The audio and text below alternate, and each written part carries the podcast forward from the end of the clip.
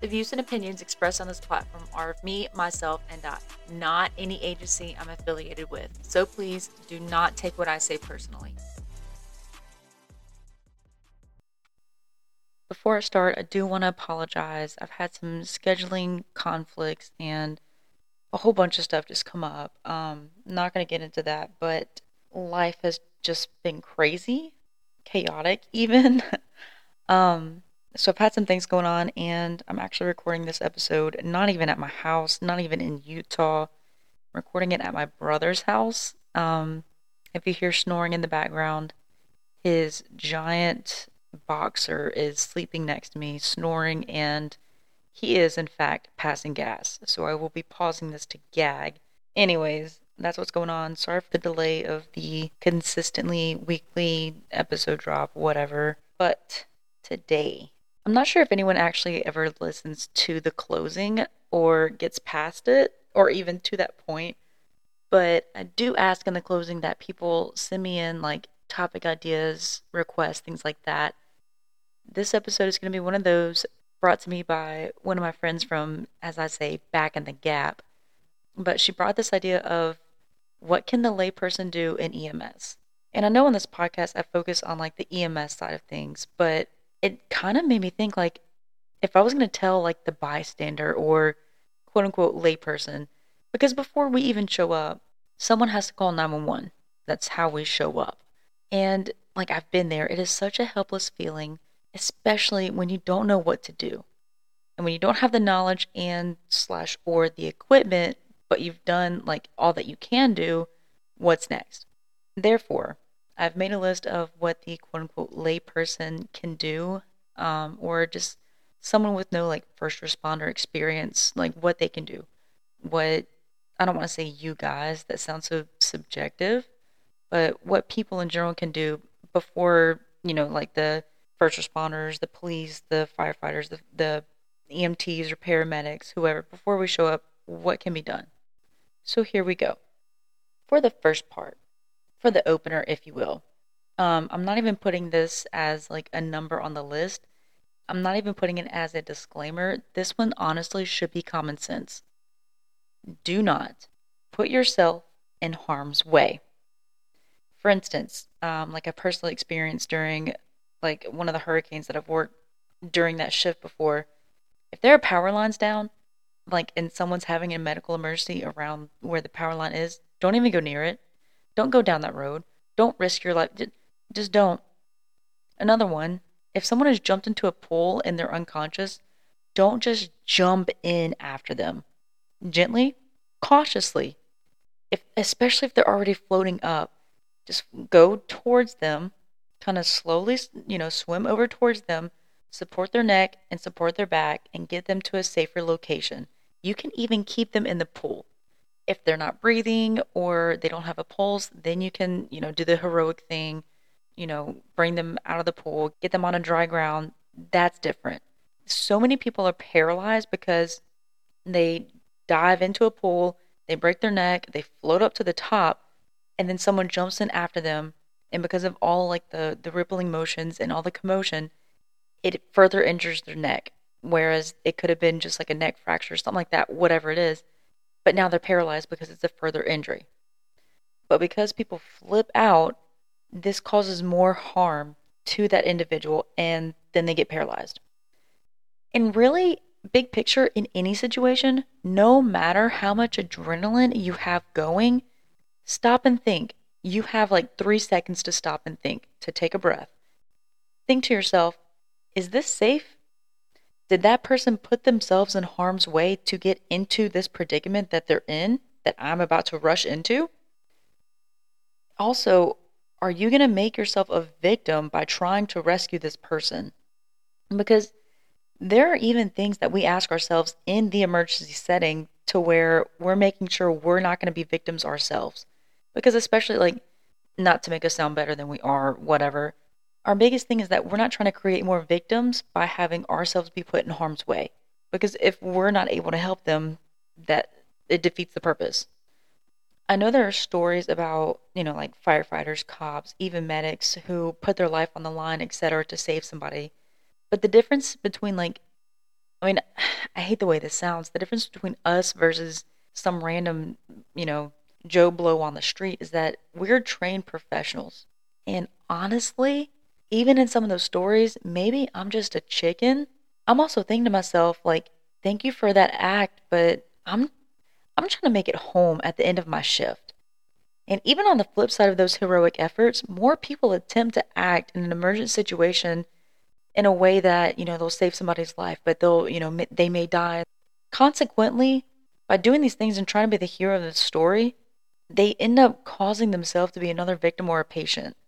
It always just, you have those three seconds to stop, take a breath, and evaluate. Anyways, I've kind of narrowed it down, and here's my list of 10 things the layperson can do in an emergency setting, according to Alexis Hardwick. This is the most important one, so it's going at the top of the list. Number one, if you did not call 911 but you're driving, and an ambulance or a cop or a fire truck pulls up behind you or is driving around you, you don't have to cross five lanes of traffic to get over whatever. If they're behind you, just pull to the right. If it's like a sea of traffic, pull, tr- still try to pull to the right, pull over to what direction, create the pathway for them. Literally, if they're behind you, just pull to the right not the left, not don't slam on your brakes, don't start swerving, just calmly pull to the right. The right. Not the left. The right. If you don't know your left and your right, take your two hands, put them in front of you. Put all your fingers down except for your index finger and your thumb. The one that looks like an L, don't pull that way. The one that does not look like an L, pull to that direction. Literally not that hard. I'm putting this as 1.5 because it's also the most important, but pulling to the right is more important. List item number 1.5 Get your CPR card. Find an AHA, American Heart Association class, find a CPR class near you, sponsored by the AHA. Take the class and have the card because we may be two minutes away or in some places, 30 minutes away, or in some places, even longer. That is a really long time for someone to go without a heartbeat. Or if someone is choking and can't breathe, you know what to do. Even if you never get to use this card, there may be that one time where you can be the difference between someone living at the end of the day or someone dying. Having your basic CPR card not only teaches you how to do the Heimlich or chest compressions or whatever, it also teaches you when, if someone still has a pulse, you don't need to do CPR. And if you're saying to yourself right now, I can never do chest compressions on somebody, that would hurt them. You know what hurts? Making a family plan a funeral. Or if you're saying, well, if I do CPR and hurt them, I could go to jail. If you have a CPR card, I think in like most states, you're protected under the Good Samaritan law and that's kind of like this whole thing if you don't accept monetary gifts or possessions in return for your act. And the whole law says, like, you did what you did under good intention of trying to help. And especially, like, I mean, if you're trying to help, I mean, is someone really going to be that mad? I don't know. It's kind of, in my opinion, it's just kind of worth it. Someone could literally live because of what you did. Item number two if slash when you call 911, do as the 911 dispatcher tells you. They're trained for this job and they handle whatever emergency all day long or all night long. They literally have cards in front of them that they're trained to ask. Answer the questions. It's not that hard. And please, for the love of God, don't hang up on them. Even if they're like, well, help is on the way. Even if they hang up on you, keep your phone nearby. Because what if we have to call you back because we can't find the location? Good segue. Item number three location. Know where you are. Know the street name. Know like a general area. Yes, they can track your phone to figure out where you're at, but if they don't know where to send the first responders to, literally defeats the entire purpose of you calling 911.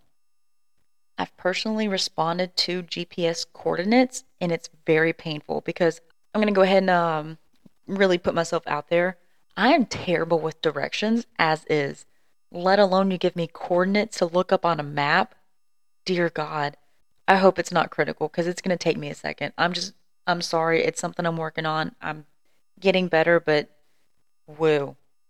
If you don't know where you are, we don't know either again, we, you know, there are systems they can track you, they can pull up locations and pins and whatnot, but I mean, it's just, it's painful for everybody involved. Number four, if you're calling for somebody and you're not sure that they're breathing, put your hand by their mouth or their nose and then just watch their chest or stomach. This is kind of a huge deal. If they're not breathing, we need to know that. If they are still breathing, but it's just weird, we need to know that not just because like oh it makes it more important. There is certain equipment that if we're not prepared for it takes a second to go back and get if we did not bring everything in. Very important stuff because also if they're not breathing their heart will stop beating very soon after. Number 5 if someone is bleeding and it's a lot of blood not just like oh there's a cut on the leg like if they are profusely bleeding grab their shirt grab a towel Grab whatever you have around you and put it on the wound and put pressure. That easy, because that's probably exactly what we're going to do. If it's spurting, like I don't really advocate for using a belt or shoestrings. It's what we're taught against. But I mean, if it's bleeding enough, just do it. Like it, it's going to save that person's life. So, meh. Number six, if there has been a wreck, if someone has had a significant fall, if someone's got hit by a car, whatever the case. And that person, if they're complaining at all, if they're able to talk, if they're complaining of neck or back pain, keep the person as still as you can. We may or may not put a C collar on them, and it helps if they've been kept still. That will help prevent further neck injuries. It's literally exactly what we're going to do nine times out of ten. List item number seven. If it's night, use lights if you have a porch light, if you have flashlights, if you're in the middle of, you know, wherever you're at, we love lights. We love to be able to see where we're going to. And if you see the ambulance, wave once. You don't have to keep waving because if you keep waving and I'm pulling up, I'm literally going to say in the radio, we have a waver. Like, I understand you want to make sure that we see where you're at, but like looking like you're one of those blow up things outside the car wash, it you just look dumb. I'm sorry. Like nine times out of ten, we've seen the house number. We see you. Wave once, you're good. We can see you. The windshields are huge. Number eight, keep the patient calm. Keep everybody around you calm. I know it's an emergency. You've called 911. Everyone's panicking. It, it doesn't help anybody when we show up and everybody's worked up because the first thing we're going to do is calm everybody down as best as we can. And if you need to, distract them because I can guarantee you we love to roll up after we've gotten a lot of like the basic information out of why we're here. It is so helpful if someone already has the name, date of birth, um, any medications that the person takes, uh, any big important history, like any big important medical history. If somebody already has that written down, it saves us time. It's information we need. It is very helpful. Number nine, if the patient is not fully able to talk or is kind of sleepy or they're saying stuff and it's not really making sense, for the love of God, please don't have them drink water or eat something. Like, yeah, they're awake and like, oh, they need a sip of water or something like that. They can also choke, which makes a whole other issue. Or they don't like, if somebody's having a diabetic problem and you're trying to have them like drink some juice and it's just spilling out of their mouth, that's just going to go right down their throat. They're going to choke. It's going to be a whole other issue. Just don't like I, I thank you for trying, but it's best if you don't cuz we're not going to give them any water. This I'm sorry, this is not a flight service. You don't get water in the ambulance. But also big picture, they can choke and they will die. And lastly, unless everyone is dead or unconscious, don't call for a reg just because you passed by. If you're in the middle of nowhere and you actually pulled over and checked on everybody and like everyone's fine, perfect. thank you for at least trying. If somebody needs 911 called and they haven't already, you, that's fine. Understandable. We appreciate your willingness to help, but if people are in a wreck and awake, if they need us, they'll call. Like, I mean, if you're that worried about it, stop and ask. Because we'll get dispatched to wrecks and we get there and they're like, oh, we're, we're good, thanks. Like, do we mind going to the call? No, not for a second. Is it aggravating when you get there and it's like, oh, we're, we're all good. Thanks. Thanks for stopping by. A little bit, yeah. Not gonna lie. Like, why did we show up? Another thing that's aggravating if someone's in a park or behind a building or something like that and it looks like they're sleeping, especially if something is behind their head that looks like a pillow, they're probably sleeping. I'm just, I'm going to be honest. If you're not that worried about it to go up to them and double check, leave them alone. It's just, it's that simple because otherwise we end up, we go lights and sirens and we risk our life and the people, everybody else on the road's lives to get to this, this call and the person's sleeping. It just, I'm sorry, it's just, it's a waste of time. It gets old. So if you're passing by a wreck, if you're passing by somebody on the side of the road, if you're not going to stop and ask, like, thank you, but don't. Um, some of this is kind of just rant-ish, and I'm sorry. It just, it's stuff that just, it wears on you after a while. So, um, those are my 10 things. If you can think of anything else, let me know. I'll edit the list, I'll add more, I'll take away whatever you think. Let me know. So, with that, so, guys, if you have any questions, comments, concerns, future topic ideas, please email me at 22 at the lips podcast at gmail.com. Again, that's 2 2 at the lips podcast at gmail.com. Thanks. Never stop learning and be safe out there, friends.